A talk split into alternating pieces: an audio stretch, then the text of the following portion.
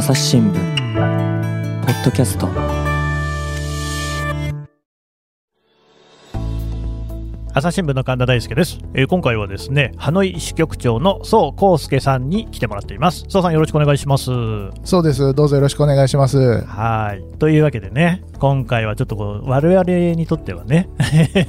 あのまあ馴染みのあると言いますか2回目のっていう話にはなるんですが、はい。今日のテーマ何でしたっけ？今日のテーマはあのフィリピン大統領選ですね。これね、2回目ってどういうことかっていうと、ですね1回取ったんですよ、取ったらですね情勢がひっくり返ってしまって、ですねまあでもそれぐらいフィリピンの大統領選、まあ、フィリピン政局っていうんですか、はい。結構やっぱ派手というか、動き多いんですかね？そうですね。あの日本の状況なんかを見てるとですね、本当にもう候補者の動きが自由すぎるなっていうのが率直な印象です。やりたい放題というか。あーまあね、これね、ポッドキャストって長くもうね、やってますけれども、取り直し、まるまる取り直しになるっていうのはですね、トランプさんがですね、突然コロナにかかった時以来っていうことでですね、あはい、あのポッドキャスト、朝日新聞、ポッドキャスト市場でも歴史的な出来事が今起きてますけれども、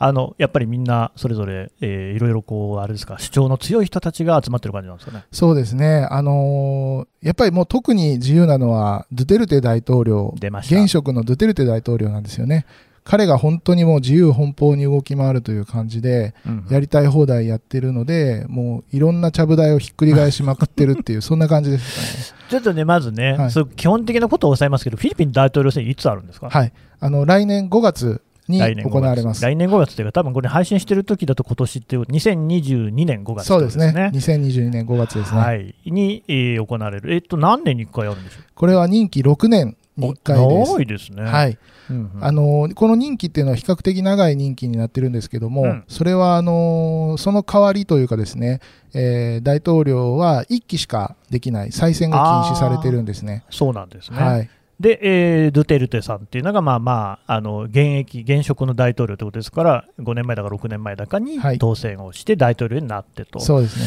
えー、とどういう人でしたっけ？えーご存知の方も多いかもしれないんですけども、うん。えー就任直後からですね、まあ、麻薬戦争という、まあ、あテーマで、あ、ね、えー強硬な麻薬対策を、まあ、はし始めたと、まあ、簡単に言えば治安対策なんですけども、うんうんえーフィリピンで深刻なその麻薬犯罪、麻薬取引をですね取り締まるために、えー警察官に、まあ、あの容疑者とおぼしき人の殺害をですねあの容認するような、いわゆる超法規的殺害を容認するという形で、強硬に取り締まるということをあの続けてきた人ですね。これだから、まあ、法廷で裁かれることなく、もうその場で殺しちゃっていいという、そうですね。あのーまあ、容疑者とおぼしき人物が、例えば抵抗するような素振りを見せた場合には、えー殺害を容認するということなんですけども、実際に起きたことっていうのは、えーまあ、正当な取り締まりも中にはあったとは思うんですけども、ほ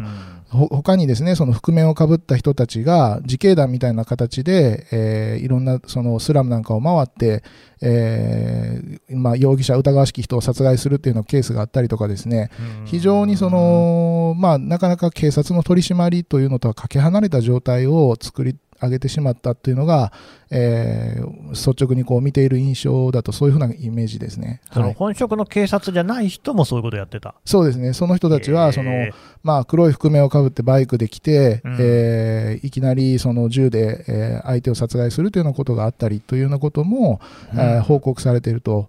で実際に何が起きているのかっていうのがなかなか、まあ、実態というかですねその真実っていうのが何なのかっていうのがよくわからない状態になっているというのが今の現状だと思います。うーんというようなまあ混乱、まあ、というか恐怖ですかね、も引き起こしたドゥテルテさんですが、今回の選挙、大統領選ですね、えー5月の大統領選は、でも出られないわけですよね。そうですね、あのー再選が禁じられているために、うんえー出馬ができないと。で、これはあの過去にフィリピンっていうのは、マルコス政権というのがあって、はいはい。でまあ、長期独裁を敷いたんですね、うん。でその後、そのピープルパワーということで、市民革命で民主主義にということに戻るんですけども、その時の教訓から、えー一期しかできないうんうんということになってて、ドゥテルテさんはさすがにそれを、まあ、再選するというようなことはできないので、うん。最初は、えー副大統領に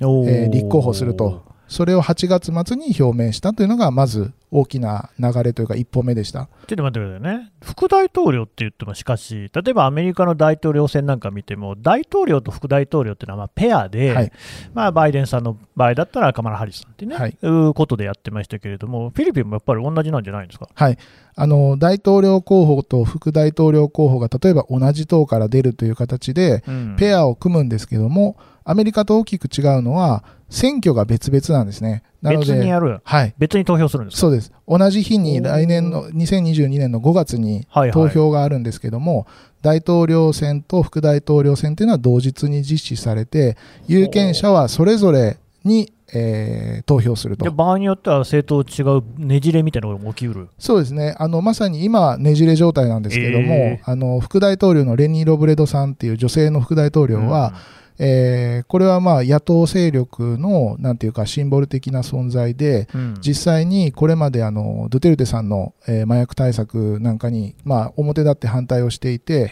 明らかにまあ理念なんかもこう違うリベラル派の女性なんですよね。うんはい。それでもちゃんと政治が回ってくるんですね。そうですね、あのーまあ、アメリカの大統領ともそこは似てるところがあるのかもしれないんですけど、副大統領というのはやっぱり実質的には大統領がうんうんうん何か緊急事態で不在になった場合のバックアップ的な存在であって、政治的にその現職とバッティングするような力を持っているかというと、うんうん現実にはないというところなので、えーそういう状態でも政治は動くということですね。うん。じゃあそうしますとね、まあ、ドゥテルテさんの影響力の方が強いと、はい、でドゥテルテさんは副大統領に出るってことは、あれですかね、前にあのロシアのプーチンさんがね、はい、大統領から自分首相になって、はい。メドベージェフさんを担ぎ上げて、まああのね、その代わりに自分首相になってっていうことで、こう自分の影響力を維持したと。はい。いうような感じで維持しようと思ってたってことですかね。そうですね、あのープーチンさんの場合というのは、おそらくその政治力そのものを維持するっていう狙いがあるんだと思うんですけども、うん。うん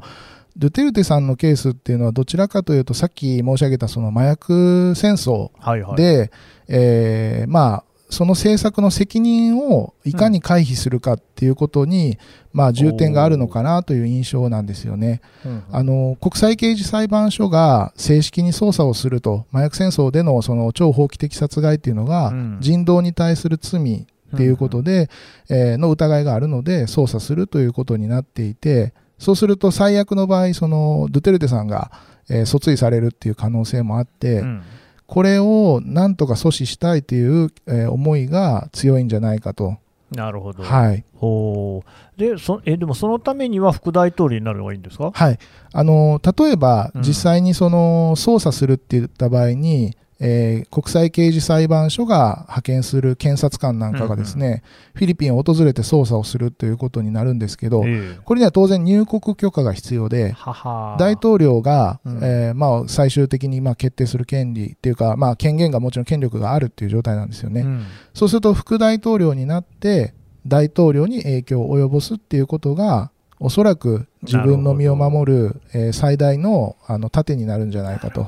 はい。ただまあそうなってくるとねじれだと困っちゃうと思うんですけれども、はい。ドゥテルテさんは大統領の方の候補には誰をこう、ね、押そうとかそういう意中の人はいたんですか、そうですね。ここがまたあの混乱の要因になったんですけども、はい。まあ、ドゥテルテさんが一番推したかったのは、うん。自分の娘、長女のサラさん、サラさん。はい、なんですね。彼女はあのな南部のそのダバオ、ダバオ市の市長をしていて、はい。まあ、彼女の前はドゥテルテさん本人がダバオ市の市長だったんですけど、うん。今はダバオ市の市長をしていて、はい、で国民的な人気が非常に高い女性で、へええー大統領候補としてその世論調査で支持率1位を取っていたっていうのがうん。彼女だったので、この長女に大統領をやってもらうというのがドゥテルテさんのおそらく一番こう目指していたプランだったんだと思います。目指していたっていうことは実現しなかったんですか？そうですね、あのーまず、えーうん大統領選、副大統領選ともに、えー立候補の期限っていうのがあってですね、はいはい。それがまず10月の上旬にあったんですね。うんで、サラさんは、えーこの時あの出馬申請をしなかったんです。うんうんで、この時にはダバオ市長を続けると言って、ダバオ市長の選挙も同じ日にあるんですけどあも、そうなんですね。そっちに申請したんですね。はいはいはいはい。で、その間に、えードゥテルテさんは、その、サラが出るのを望んでるとか、うんうん。でもそれはそのサラと話したことはないとか、えー彼女の決定であるとか、うん。まあこういろいろいろいろ表でこう少しずつキーワードっていうか言葉を残していく中で、うん。えーせまずだ最初の出馬申請っていうのは最初のというかまあ出馬申請期限には彼女は出馬しなかったと。うん。で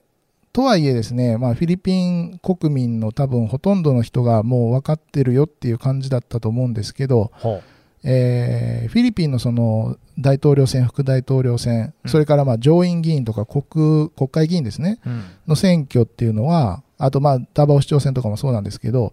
えー出馬申請期限を過ぎてもうん出馬できる方法が裏技があるんですね。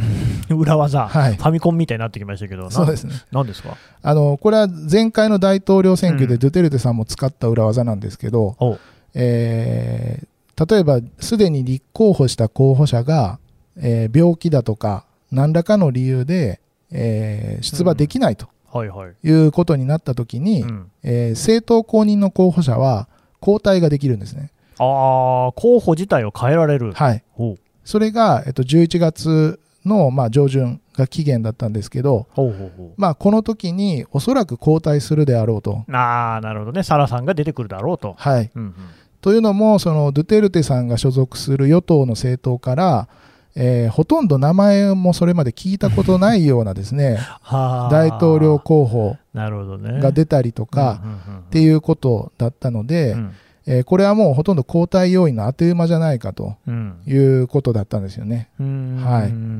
えーで、実際どうなったんですか？はい。まずその10月上旬の、うんえっと、立候補申請の期限の時に先ほど申し上げたようにサラさんは出なかったと出。なかった。で、もう一つ一番驚いたのがですね、うん副大統領選に出ると言ってたドゥテルテさんが、ほえー立候補申請の締め切り日最終日うはいの、えーまあ、午後5時に締め切られるんですけど、うん確か4時ぐらいだったと思うんですけど、えーっとその与党の大統領候補と2人揃って申請会場に現れたんですね。ほう。で、あこれはあのー副大統領候補に立候補するんだとはいはい。いうふうに理解をして、じゃあ、あのーまあ、それを、もうなんていうんですかね、予定して、私も原稿を用意してたんですけど、はいはい。それこそスイッチを押すだけみたいな状態にしてたんですけど、そしたらですね、えっと、ドゥテルテさんがその場で、副大統領には立候補しないと。うん。そして、政界を引退するっていうのを、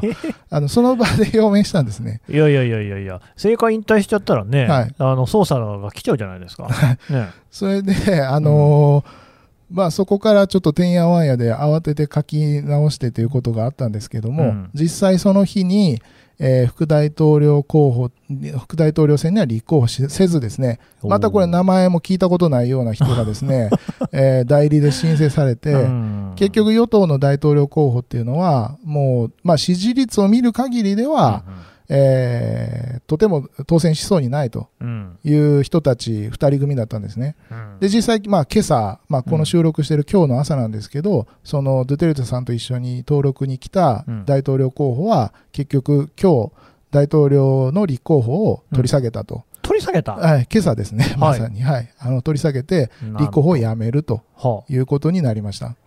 はいえ。それってじゃあ、ドゥテルテさんの与党からもう誰も出ないってことですか？そうですね。あの、ここからも、さらに、なんていうか、混沌としていくんですけど、はい。えー、サラさんは、そして、えーうん結局、まあ、目論見通りに、うんあのー交代期限うんうん、に出馬を表明しました。あ、でそっちはしたんですね。はいただしうん大統領候補ではなく、うん、副大統領の選挙に立候補したと。ほそして、これあのーさっき私、政党の公認候補なら交代できるっていうふうに申し上げたんですけど、えー実際にはですね、あのー実態を見てるとほとんど自由っていうのが実情で、はというのも、その政党の公認候補っていうのも、う、うん。それまでその聞いたことないような政党が 突如現れてきて、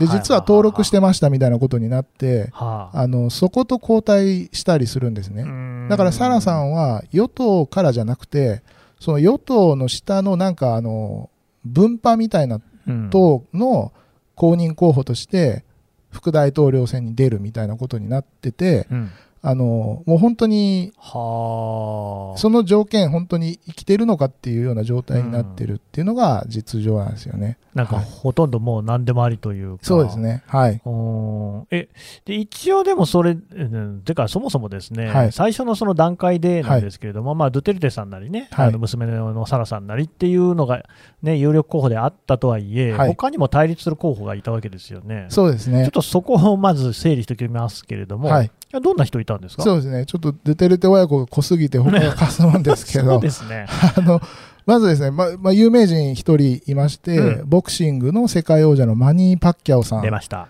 えーこれが、あの、うん大統領選に立候補してます。ほうで、パッキャオさんは、えードゥテルテさんと同じ政党なんですけども、うんあそうなんですか？はい。うんただ、あの、ドゥテルテさんがいつまでも、まあ、さっき申し上げたようなことをやっているので、うんもう痺れを切らして、うんうんあの、その与党を割って、うんえーまあ、自分で、えー、と大統領として立候補したと。なるほど。さらに、うんあの冒頭申し上げたあのマルコス元大統領、独裁政権を敷いたね独はい裁者の、はい。彼の息子のマルコス・ジュニアうんうん、も、あの大統領候補に立候補しました。うん、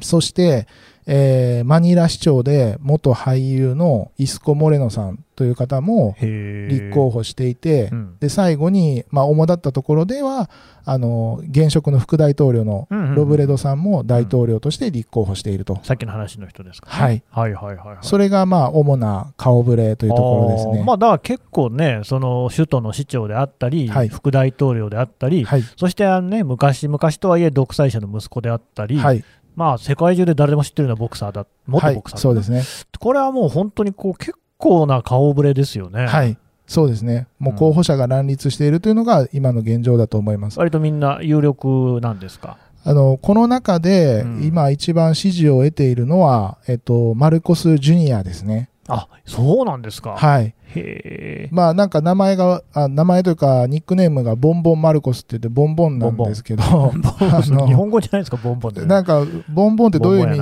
はい、なのかなと思って女子さんに聞いたらあんま意味はないっていう、ない。はい余計わからなくなったんですけど、ああ、なんかちょっと響きがいいみたいなことなんですかね。そうですねハロハロ的なね。かもしれないいですね。は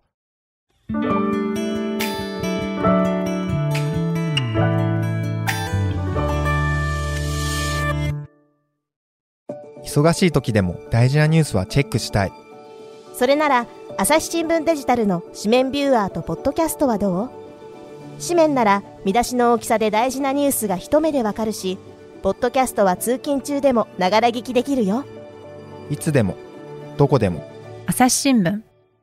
じゃあでもその人が、あで結局、はいうんちょっとごめんなさいね、ドゥテルテさんのところの親子はどうなったんでしたっけ、はい。で、えーこの交代申請の期限に、うん。サラさんが副大統領候補として立候補して、うんうん。で、彼女は、そのマルコス・ジュニアとですね、うん。えーまあ、いわゆる二人一組というか、タッグを組むと、そしてうん選挙戦を進めていくということで、うん。えーまあ、立候補したと。そして、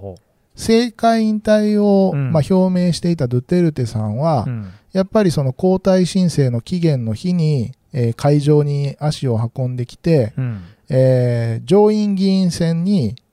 あの立候補するために、はい、すでに届け出出ていた候補と、うん。えー交代するとほいうことで、えー政治家をとして、えーキャリアを続けたいということで立候補をしました。うえ結局、ドゥテルテさんは上院議員選挙に出る、はい、そうです。上院議員選挙も同じ5月にあるんですか？そうです。はあ、まあなんかここまでの話をちゃんと理解できているかどうか、僕はちょっと自信ないですけど、ただ、はじゃあ、えー、とさっきのこう人気がね、はいいえーいろんな並みいる候補の中で人気ありますよっていう、そのマルコスさんね、マルコス・ジュニアさんと、はいえーサラ・ドゥテルテさんっていうのははい組んでやってる。そうですね。はい。なの、で、まあ、ドゥテルテさんの多分行動原理というか行動の原因というのは、なんとかしてその長女のサラさんを、えー大統領に立候補させたかったんだろうなということだと思うんです。親心ですかね。はい。うん。で、まあ実際この2人の親子関係っていうのは、うん。そんなに良くないっていうふうに言われていて、ほまあ、あの、ドゥテルテさんの過去のその、家族に対するなんていうか奔放な振る舞いみたいな部分もあって、うん。必ずしもこう良好な関係ではないと。うんうん。ただ、そのダバオ市長ドゥテルテさんの後にサラさんがやって、で、そのサラさんの後には今度はまたサラさんの男兄弟の人がうんダバオ市長に立候補したりっていうようなことになっててまあ実質ダバオっていうのがドゥテルテファミリーのなんていうか、うんうんもう、まあ、城みたいな感じになってるんですよね。なるほどね。だから親子係関係が良くない一方で、政治的なその、なんていうか、継続みたいなのはしっかり継承されてて、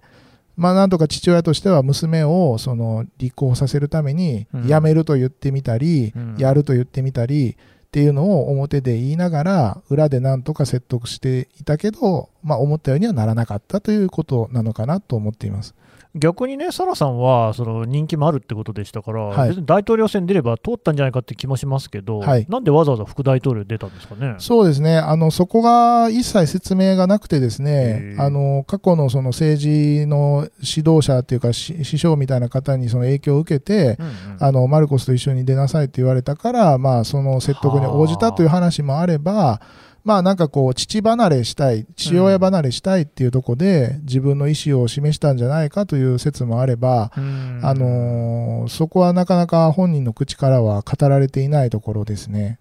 まあ、でもいずれにしてもね、はいあのドゥテルテさん、今の大統領のね、はいドゥテルテさんとしては、はい。やっぱりこう自分の思った通りにことが進まなかったわけじゃないですか。はいだいぶ怒ってんじゃないですか。そうですね。あの、これもちょっとどこまで、どういう真意なのかはわかんないんですけども、えーまあ、サラさんが副大統領として立候補してしまった後に、うんドゥテルテさんは、その、まあ、かなり不満を表明していて、うんで、マルコス・ジュニアに対してですね、うんあの、まあ、彼のことは好きじゃない的なことを言ったりとかして、はいはい。ただそれまでそのマルコス家とドゥテルテ家っていうのは非常にいい関係だとされていて、まあ、良好な関係だったんですよね。うんうんだけど、えードゥテルテさんは表立ってなんかこう、なんていうんですかね、あんまり良くないことを言うような感じになって、で、うんえっ、と、先月ですかね、うんうんあの、大統領候補者の中に、あの、コカインの常習者がいると、はいきなり言い出して、穏やかじゃないですね。はい。で、まあ当然、じゃあ誰なんだっていう話にまあなりそうですよますよね。ね。でも、ドゥテルテさんの言い方は、えーまあ、名門の一族出身で、はい。で裕あ裕福な家庭で育った名門の一族出身の男性候補であると。あ男性であると。でもほとんどいそれそ一人しかいないんじゃないまあね、かっていう。副大統領女性だし、はいまあ、パッキャオさんはそういう名門のね、出っていう感じじゃないですよね。そうですね。貧困家庭から這い上がってきた人です。で、うんイスコ・モレノさんもやっぱり、そのマニラでのスラムで育って、苦労して、こう、政治家になった人なので、はいはい。まあ、主だったところでですね、はいはい。言うともう一人しかいないっボンボンしかいないわけですね。ていうことになったんですよね。で、まあ、それを受けて、もうみんな大統領候補が揃って、あの、薬物検査を受けて、自分の血白を、あの、うんまあ、SNS でこう証明するというか、訴えるみたいなことになったりとかですね、はあのーまあ、そういうことが起きているとあ、いうことですね。はい。まあ、ドゥテルテさんといえばもうね、その他にもいろいろこう絶下といいますか、はい歯に衣着せぬ発言でね、はいいろんなことをこう巻き起こしてきた人ですけれども、やっはい。ぱり大統領選でもそのドゥテルテさんの発言にみんなの注目が集まってる感じですか？そうですね。あのーこのなんていうんですかね、日本のから見ていると、うん。彼の本邦の発言というのはすごく、まあ、混乱する一方で、まあ、なかなか、なんていうんですかね、ある種の面白さみたいなのはあるなっていうふうに感じるんですけど、やっぱりフィリピンの現場で考えると、非常に危険な状況なんじゃないかというふうにも思うんですよね。例えば、あの、先日ノーベル平和賞を受賞した、うん。あの、ラップラーの記者のうん。マリア・レッサさんはいなんかがですね、あの、ドゥテルテさんから敵視されて、ね。えーと、犯罪者だっていうふうに言われたりとかうん。っていう、その、まあ、ある種根拠がなかったりとか、非常に攻撃的な発言を個人に向けてするっていうことで、それに引っ張られて、例えば SNS 上で彼女に対する攻撃がたくさん出てきたりとか、うん。えーそういうのがまあ現実の脅威になったりっていうことが十分あると思うんですよね。うんうんうん。なので、これがやっぱりこの先、そのさっきのコカイン常習者がいるとかじゃないですけど、うん。彼の発言によってこうある種デマとかうん。間違った情報で選挙が選挙戦がその影響される可能性っていうのはまだまだすごくあるんじゃないかなと思ってあのうん。見ています。ただまあさっきのね、えー捜査のお話だと、マルコス・ジュニアさんと、まあ、サラ・ドゥテルテさんのコンビっていうのは、支持率というか、その辺では高いわけですよね。そうですね。あのーそうですね、マルコス・ジュニアの支持率っていうのは、ちょっと他を引き離している状況で、えー今ちょっと詳細な数字を忘れてしまったんですけども、うん。あの他の第2位、第3位とかよりは、あのかなり10ポイントとか20ポイント離れているような状態だったのが直近の調査でした。はい、となるとね、まあ、ドゥテルテさんがそうやっていろいろちょっかいをかけるのも、はい。まあ、自分がそうやってね、マルコスさんがそうやって仲違いをしている人がですよ、はい、大統領になっちゃったら、はい。それこそ捜査の手も及ぶなんていうことを心配して、はい。いろいろやってるのかなっていう気もするんですけれども、はい。つまり、マルコス・ジュニアさんがこのまま大統領になる可能性が高そうですか？うーんそこはまだ僕は分からないんじゃないかなおと、あの日本の研究者の方なんかにとも話をしてても、ですね、うん。やっぱり最後の最後まで分からないのがフィリピン大統領選で、この立候補の段階でのこのカオスぶりっていうのもそうなんですけど、うん。結果に向けての状況っていうのも、まだまだ変化する可能性があるんじゃないかと、うん。例えばその、さっき申し上げたように、その与党のですね大統領候補が今朝、申請を取り下げたっていうのは、これはおそらくですね、そのサラさんとコンビを組んだマルコスさんの邪魔をしないように、えー大統領立候補を取り下げたんじゃないかっていう見方もあって、うん。そこにはまあ、ドゥテルテさんは、なんていうか気分を害してるんだけども、えーじ誰が自分を守ってくれるのかっていうふうに考えたときに、うんうん。サラさんとコンビを組んでるマルコスさんだろうっていうふうに考えている可能性もあるし、あまあ、一方であのマルコスさんに対する警戒心みたいなのもすごく市民の中にはあって、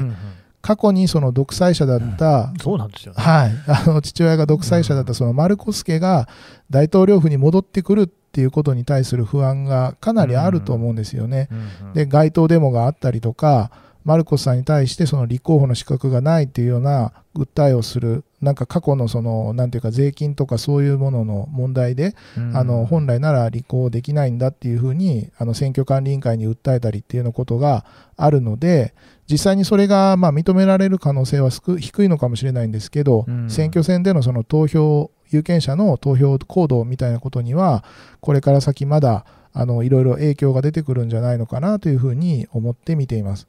これどうでしょう、まあ、やっぱり聞いてる人が気になるのはですね、はい。日本への影響であったり、はい、まあ、あるいはね、フィリピンといえばですね、常にこのアメリカと中国の間で揺れ動いてきたはい。ところですけれども、はい、今度のこの大統領選、新しい大統領が誰になるかによって、はい。その辺のこう距離感とかですね、はい、どんな影響がありそうですか？そうですね。あの、ドゥテルテ大統領は、どちらかといえば、どちらかといえばというか、まあ中国に、まあどち、まあ融和的と言えばいいんですかね。あの、経済面でのつながりを重視して、中国に、まあ接近するようなうん。外交政策をとって、で、アメリカに対しては、まあ言葉上ではかなり厳しい姿勢というかですね、うん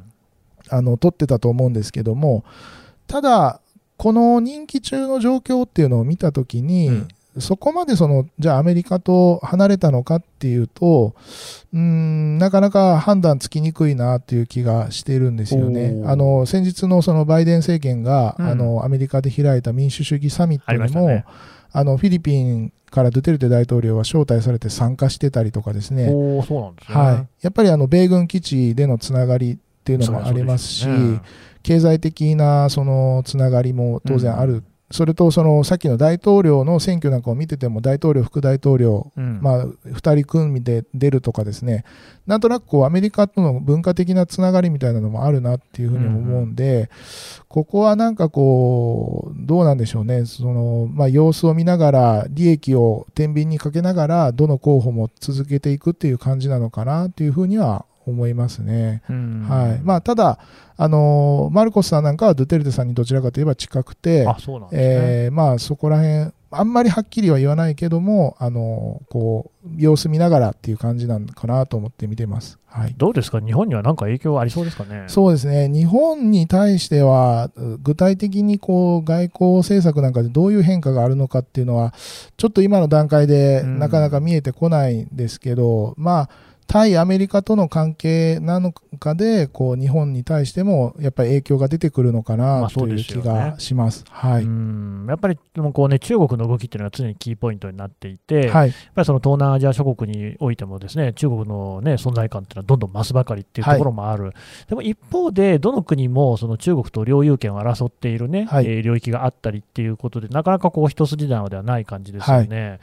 でも日本自身がそのフィリピンに対する働きかけなんてちゃんとやってるんですかね？そうですね。あの、インド太平洋の戦略っていう意味で、日本は今すごく力を入れてるので、やっぱり南シナ海っていうのは、あのうん。なんていうか、非常に日本にとって重要な場所だっていうことになってると思うんですよね。で、まあ、あの専門家なんかから言わせると、南シナ海と東シナ海っていうふうに、まあ、分けて言われるけども、うん。実際これはもうほとんど一つの海だっていうことではい。うんうんなので、南シナ海で起きたことは東シナ海でも起きるし、東シナ海で起きたことは南南シナ海でも起きる。っていうふうに、まあ、見るのが正しくて、日本はやっぱりここに東南アジア、フィリピンだけじゃなくてですね、ベトナムなんかにもすごく働きかけを強めているので、うん。あのーやろうとはしてるんだというふうに思うんですよね。はい。うんうん。うんなるほどね。思ってるんだけれども、点々みたいな感じですかね。そうですね。やっぱりここでその中国の影響力っていうのがどうしても否定できないね。ていうことですよね。はい。うんなるほどね、わかりました。いや、まあね、あんまり普段フィリピンの政局の話って聞くこともないと思うんですけれども、聞けばわかるように結構面白いんでですね、はい5月に向けてちょっと注目をしていきたいと思います。はい宋さんどうもありがとうございました。ありがとうございました。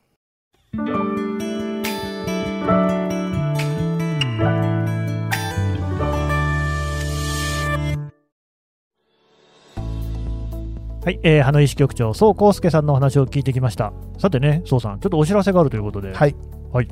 えー先日、あの、朝日新聞デジタルの方で、うんえー A シーンという、あの、長いですね、ドキュメンタリー動画のシリーズの一つとして、うんうんえー一つ、あの、ベトナムから、あの、報告として動画を配信しました。うんはいあの一昨年10月にですねあのイギリスで亡くなったファムティ・チャーミーさんという女性の、うんえーお話で、えー彼女は元技能実習生で日本でも働いたことのある方だったんですけどもその方の両親にお会いしたりそれから日本で一緒に働いていた上司の方や同僚の皆さんに話を聞いてそれをあの彼女への思いを語ってもらってドキュメンタリーとしています。ぜひ見ていただきたいなと思っていますこれね、ーンっていうのは普段の動画と違って、まあ、その1分とかね、何十秒っていうんじゃなくて、かなり長くやってるんですよね。そうですね、あのードキュメンタリーの動画として最初から最後までこうストーリーというんですかね、あのーテーマを持ってえ一つの番組のような形であの作ったものです。うんはい、これね、ポッドキャストの概要欄からもリンク貼っておこうと思いますので、はいご覧いただければと思います。宋さん、どうもありがとうございました。ありがとうございました。